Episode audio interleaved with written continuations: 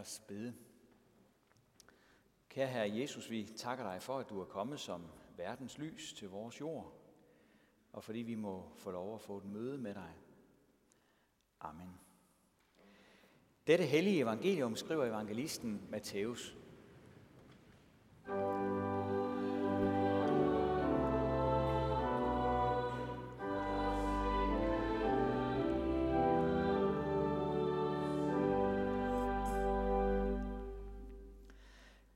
Jesus var født i Bethlehem i Judæa i kong Herodes dage, se, der kom der nogle vise mænd fra Østerland til Jerusalem og spurgte, hvor er jødernes nyfødte konge? For vi har set hans stjerne gå op og er kommet for at tilbede ham.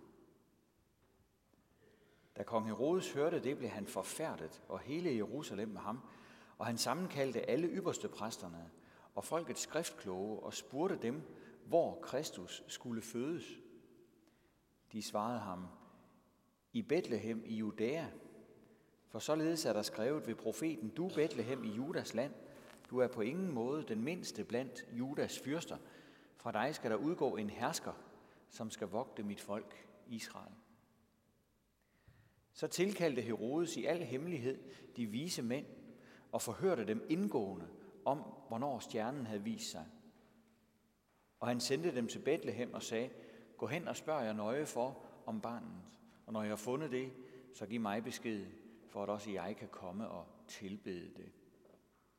Da de havde hørt på kongen, tog de afsted, og se stjernen, som de havde set gå op, gik foran dem, indtil den stod stille over det sted, hvor barnet var. Da de så stjernen, var deres glæde meget stor. Og de gik ind i huset og så barnet hos dets mor Maria, og de faldt ned og tilbad det. Og de åbnede for deres gemmer og frembar gaver til det, guld, røgelse og myrra. Men i drømme fik de en åbenbaring om ikke at tage tilbage til Herodes, og de vendte hjem til deres land ad en anden vej. Amen.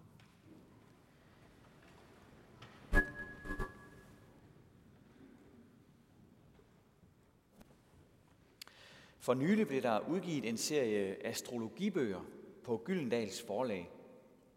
Det er bøger om de 12 stjernetegn. Ifølge astrologien har alle jo et stjernetegn, alt efter hvornår vi er født. Og i serien er der så en bog om hvert af dem. Så kan skorpioner og jomfruer og vægte og vandmænd slå op og se, hvilke egenskaber de hver især har, og på den måde forsøge at finde en større sammenhæng og mening i livet. Den tid er nemlig forbi for længst, hvor horoskoper og den slags mest var for sjov. For år tilbage handlede det mest om underholdning hos frisøren. Det gibbede i frøken Jensen under tørrehjelmen, når hun læste, at hun i den kommende uge ville møde en høj, mørk fremmed. Men i de senere år, der er astrologien blevet mere alvorlig end som så. Den har genoptaget sin gamle opgave fra før kristendommen, nemlig at forsøge at give selve livet retning og mening. Noget, som der er mangel på i dag. Man kan købe astrologi-apps til sin mobiltelefon, eller lære om stjernetegn på forskellige podcasts. De ligger forresten øverst på hitlisten for iTunes, så det er noget, der bliver lyttet til især af unge. Måske har det noget at gøre med, at vores kultur fokuserer så meget på selvudvikling. Horoskoper handler jo tit om, at alle har nogle egenskaber, som vi måske slet ikke var klar over, at vi havde, og som vi så må i gang med at udvikle hurtigst muligt. Samtidig er hele projektet tilpas uforpligtende igen en ting, der svinger godt sammen med vores tid. I dag kunne jeg godt have lyst til at fortælle noget mere om det, som vismændene så på himlen omkring Jesu fødsel, og hvordan det, har, hvordan det er blevet bekræftet af en gammel lertavle fra år 7 før Kristus, som arkeologerne har fundet. Men det må vente til en anden dag. For der er noget andet, der presser sig mere på. Når vi læser i Matteus evangeliet, at der pludselig kom astrologer ind på scenen ved Jesu fødsel, så er det en af de vigtige detaljer, der bekræfter, at Bibelen taler om virkelighedens verden. Hvis beretningen om Jesu fødsel havde været et opdigtet eventyr, som en eller anden spindoktor havde fundet på, så ville de ikke have været med. For Bibelen advarer imod horoskoper og stjerneovertro. Guds folk får simpelthen at vide, at det er noget, vi skal holde os fra. Et eksempel. 750 år før Kristi fødsel havde Gud sagt i profeten Amos bog, at når israelitterne blev ved med at være optaget af stjernebilleder, så ville han forvise dem til et sted på den anden side af Damaskus. Underforstået, hvis I er så glade for øh, astrologer og horoskoper, så skal I komme til at bo i et land, hvor de tror på sådan noget. Så skal I blive deporteret til Østerland. Og det kom til at ske senere. Israelitterne kom til at sidde ved Babylons floder og længes hjem. Og det var ikke deres astrologer og horoskoper, de længtes hjem efter, men det var den sande Guds tempel på Sions bjerg. Så at der pludselig optræder astrologer i historien om Jesu fødsel, er ikke noget, der skal understøtte Jesus. Det viser bare, at Gud lod alle mulige forskellige mennesker møde ham. Også dem, der febrilsk kæmpede en kamp for selv at skabe noget mening i en meningsløs tilværelse. På den måde er det meget opmuntrende, at en gruppe okulte horoskopfolk var blandt dem, der fandt frem til Jesus og fik et personligt møde med ham. Det virker måske mærkeligt, at Gud lod dem finde Jesus efter sådan en lang tango med astrologien. Men sådan er mange menneskers livsbane så ofte både kringlet og rodet.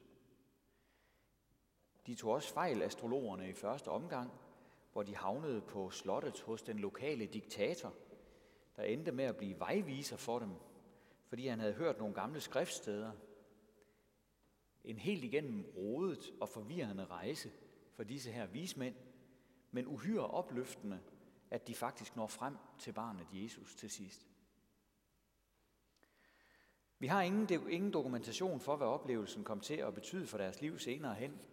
Der står, at de tilbad barnet, men ikke engang det er entydigt. På den tid var det nemlig almindeligt at dyrke de kongelige som guder. Lad os endelig håbe, at de fandt ud af, hvem han var. De fik i hvert fald adgang til ham, selvom de ikke var født under nogen heldig stjerne, hvis man kan sige det på den måde. For nu var Gud blevet menneske for at lyse for alle folk. Som vi læste i teksten fra Esajas bog i dag, rejs dig, bliv lys, for dit lys er kommet. Herrens herlighed er brudt frem over dig. Folkeslag skal komme til dit lys, og konger til din stråleglans. Og vi har alle sammen hårdt brug for det lys, han kommer med, hvis vores liv ikke skal gå hen og blive en meningsløs affære. En anden bog, som er udkommet eller genudkommet for nylig, er Lev Tolstøjs lille bog Bekendelser. Den handler om hans kamp med meningsløsheden. Det er en mærkelig nutidig bog at læse. Det meste af den kunne lige så godt være skrevet i dag. Tolstøj var også en slags vismand, kan man sige. Han var meget belæst inden for naturvidenskab, filosofi, sprog og historie. Så var han en fetteret forfatter med en strålende karriere, der bare gik af. Han var styrtende rig. Han ejede et kæmpestort gods og var godt gift. Hans kone og børn elskede ham. Og alligevel kæmpede han lige midt i det hele med en massiv følelse af meningsløshed. Det var en følelse, han ikke kunne flygte fra, selvom han havde opnået så meget. Han overvejede ofte at tage sit eget liv, og han kunne ikke rigtig forklare over for sig selv, hvorfor han ikke gjorde alvor af det. Bortset fra, at han følte et eller andet sted, at det var forkert at gøre. Gad vide, om der ikke er mange i dag, der kan leve sig ind i hans situation. Livet i velfærdsstaten Danmark minder en del om det liv, han førte. Et liv, hvor der ikke var nogen materiel nød, hvor det langt hen ad vejen er muligt at vælge uddannelse og løbebane selv, og hvor ingen tvinger nogen til at tro på Gud. På mange måder et ideelt samfund. Og sådan levede Tolstøj, ligesom vi gør. Et liv, hvor meningen med tilværelsen ikke var givet på forhånd, og hvor der var tid og kræfter til at spekulere over de valg, man traf. På hans tid der var det et privilegium for nogle ganske få. I dag er det et privilegium, som næsten alle har. Men det bliver også nemt en byrde at lede efter mening i sit liv. Vi fødes, vi lever, vi dør. Hvad er meningen med det? Vi har alle sammen noget at leve af, men har vi noget at leve for? Der mangler en mening med det hele. Der mangler en sandhed, som man kan leve på. Og det viser sig på forskellige måder. Vi ser det for eksempel i vores konstante tjek af naturvidenskabelige fakta.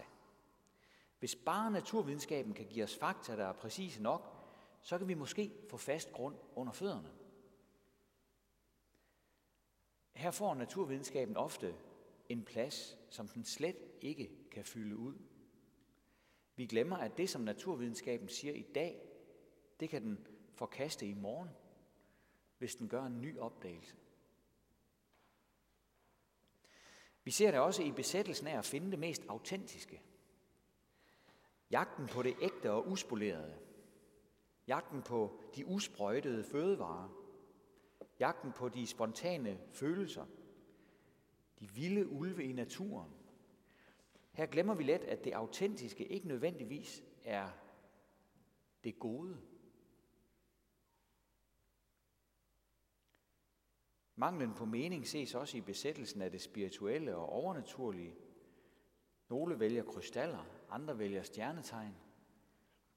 Der er ligesom en sult efter noget åndeligt af en eller anden slags. Selv mange ateister ønsker at få ritualer og templer. Jeg vil ikke se ned på dig, uanset hvilken vej du har valgt at gå. Men jeg glæder mig over, at der er sket noget her i verden, som kan gøre en ende på meningsløsheden, og som kan fylde vores liv med mening. Esajas forudsagde det, og Ny Testamente bevidner det. Mørket dækker jorden, mulmet dækker folkene, men over dig bryder Herren frem. Hans herlighed viser sig over dig. For at vende tilbage til Tolstøj, så var det, hvad han opdagede. Han havde let efter en mening med livet inde i sit eget lukkede system. Han havde selv stillet spillereglerne op for sin eftersøgning derinde. Og derfor havde han ikke fundet noget, der kunne bære ham. Det han ikke havde været åben over for, var, at meningen kunne komme til ham udefra, fra Gud. Men det var, hvad han fandt ud af. Og det er, hvad Hellig Tre Kongers søndag egentlig handler om. Her, hvor menneskene lever i et lukket system, der kommer Gud og er midt i blandt os. Han viser sig for os i øjenhøjde, ved selv at blive menneske, ved selv at leve, selv at elske, og selv besejre det onde og meningsløse. Og så viser han sig også som den, der giver sig selv helt hen for vores skyld. Han offrer sig for os. Hvordan skulle vi da kunne være betydningsløse for ham? Og hvordan skulle vores liv kunne være meningsløst, når han har vist sådan en kærlighed og satset alt for os? Og ikke nok med det, bagefter opstod han for os. En opstandelse, der åbnede døren for alle, der vil følges med ham, og som har kraften i sig til at gøre en ende på al dødsangst, al meningsløshed. I Jesu liv og med hans død og opstandelse har Gud vist os, hvor meget vi betyder for ham. Og det er ikke bare nogle få indvidede, der får lov at se og høre, hvad han har gjort. Det sker i fuld åbenhed, for at både jøder og hedninger kan se det og få lov til at tage imod det. Lyset er brudt frem, og derfor må vi ikke fortsætte med at lede efter mening i vores eget lille lukkede system, hvor vi selv sætter reglerne op. Døren må simpelthen lukkes op. Gardinerne må trækkes fra. Lad mig give dig en udfordring i dag. Hvis du slås med meningsløsheden, en udfordring, som ramte mig selv for år tilbage, og som kom til at udvide min egen horisont, så jeg begyndte at slippe ud af meningsløsheden. Udfordringen lyder sådan. Måske er der noget, du ikke ved, og måske er det ikke dumt, det du ikke ved. Det kan jo godt være sådan en automatreaktion hos os at regne det for dumt, som vi ikke ved noget om. Sådan har jeg i hvert fald tit selv tænkt om et eller andet. Det man ikke kender er sikkert også ligegyldigt. Og når man så lærer det at kende, så er det pludselig hverken ligegyldigt eller dumt længere. Hvordan kan du øh, udelukke, at bønden til Gud er fuld af mening, hvis der findes en Gud, og du beder af hjertet? Hvordan kan du udelukke, at gudstjenesten vil give din tilværelse mening, hvis du bliver trofast ved den? Hvordan kan du udelukke, at det kristne fællesskab vil fylde dig med glæde, hvis du bliver en del af det? Hvordan kan du udelukke, at trosbekendelsen er fuld af mening til dig, hvis du begynder at leve på den? Det er helt fair, hvis du er i tvivl, men lad det komme an på en prøve. Jeg vil våge den påstand, at livet mister sin meningsløshed, når vi begynder at se på Guds gode gerninger her på jorden og lytte til, hvad han har sagt. Det kaster os snart ind i et liv, der er alt andet end meningsløst. Det er ikke sikkert, at din hverdag pludselig bliver enormt spændende eller vellykket, fordi du begynder at lytte til Jesus, men den bliver fuld af mening. For du får en ny dimension ind over dit liv. Lyset vil bryde frem over dig med den gamle profets ord. Du vil få lov til at se dig selv som en del af, et, af en meget større helhed. Du vil opdage, at du er en del af et meget større drama, en mægtig historie, hvis slutning ikke er skrevet endnu, og som du er en del af. Du vil få at se, at dit liv ikke er en tilfældighed eller en dårlig spøj. Du vil få at se, at du lever her i verden med vilje. Med Guds vilje. Så rejs dig, bliv lys, for dit lys er kommet. Ære være faderen og sønnen og helligånden, som det var i begyndelsen, så også nu og altid og i al evighed. Amen. Og lad os rejse os og tilønske hinanden, som apostlen gjorde. Hvor Herres Jesu Kristi nåde, Guds, vor Fars kærlighed og Helligåndens fællesskab være med os alle.